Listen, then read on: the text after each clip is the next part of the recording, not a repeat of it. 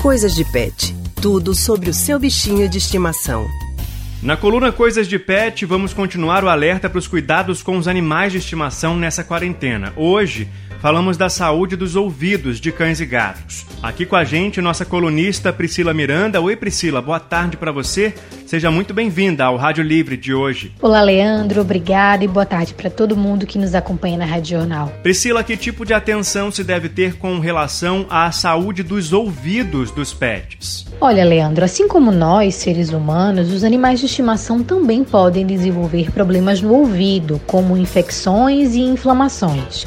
Eu conversei com a médica veterinária Débora Viegas, que falou dos principais tipos de problemas. Vamos ouvi-la. Então, com relação aos cuidados que a gente deve ter com os ouvidos, o conduto auditivo dos animais, cães e gatos principalmente, seria basicamente para não formar otites. Né? A otite é uma inflamação que ocorre no conduto auditivo e ela tem causas é, diversas, entre elas é, fungos e bactérias que podem estar associados à formação dessa inflamação. O conduto auditivo, ele naturalmente já tem na sua microbiota leveduras, né, fungos e bactérias. Então, o que ocorre na realidade é algum desequilíbrio, tá, na microbiota, na, em boa parte dos casos, para que ocorra a otite. Quando ocorre essa inflamação, normalmente existem também outros micro-organismos que podem associar a essa enfermidade. Então, alguns outros micro-organismos, como a gente chama de bactérias oportunistas ou fungos oportunistas, eles também podem aproveitar esse quadro infeccioso, essa inflamação e também encontrar condições de crescimento. Então, existem vários, várias espécies, né, várias cepas de micro-organismos que podem é, infeccionar o conduto auditivo.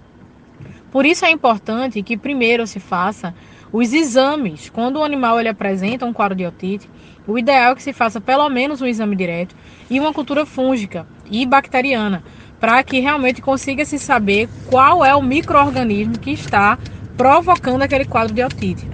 Caso contrário, muitas vezes o tratamento que é passado, que muitas vezes são as bisnagas tópicas, né?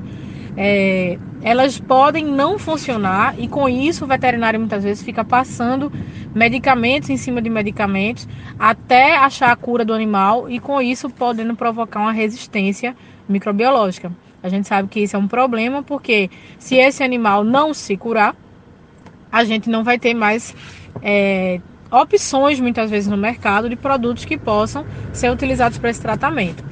Uma outra questão também é que muitas vezes esse problema de otite ele está muito relacionado a problemas de pele, certo? Então os problemas de pele eles são é, 90% dos casos os grandes causadores de problemas otológicos. Então, se um animal ele já tem um histórico de dermatite crônica, dermatite atópica, ele tem uma tendência maior a ter de fato otites. Outra questão também é a questão imunológica. Como muitas vezes os micro-organismos que provocam a otite são da própria microbiota do animal, então é comum que em animais que estão em corticoterapia, imunossupressão e até tenham problemas de imunidade, como alguma enfermidade que possa provocar essa queda de imunidade, é, problemas nutricionais possam também ocasionar é, em otites secundárias. Então isso também pode ocorrer.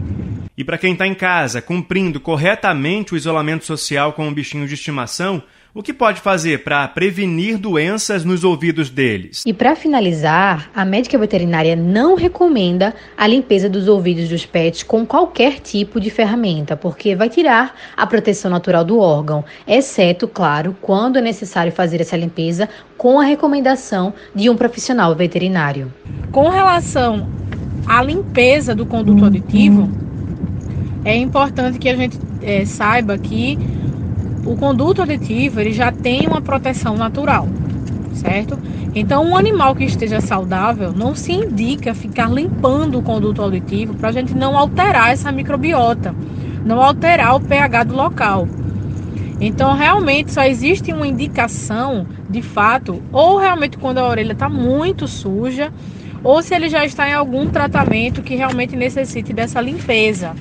Mas de maneira geral, não é não se indica ficar fazendo limpezas com esses produtos é, que possam alterar de fato o pH do conduto auditivo e gerar até infecções e otites secundárias. É isso, Priscila. Muito obrigado. Fico alerta então para os cuidados com os ouvidos de cães e gatos. É preciso ficar atento à saúde como um todo do animal, Leandro, porque um problema do ouvido pode estar relacionado a outras questões de saúde. Mais uma vez eu agradeço pela participação aqui no Rádio Livre de hoje. Uma boa semana para você e até segunda-feira que vem. Eu que agradeço a vocês do Rádio Livre e estou de volta na próxima semana. Tchau, tchau.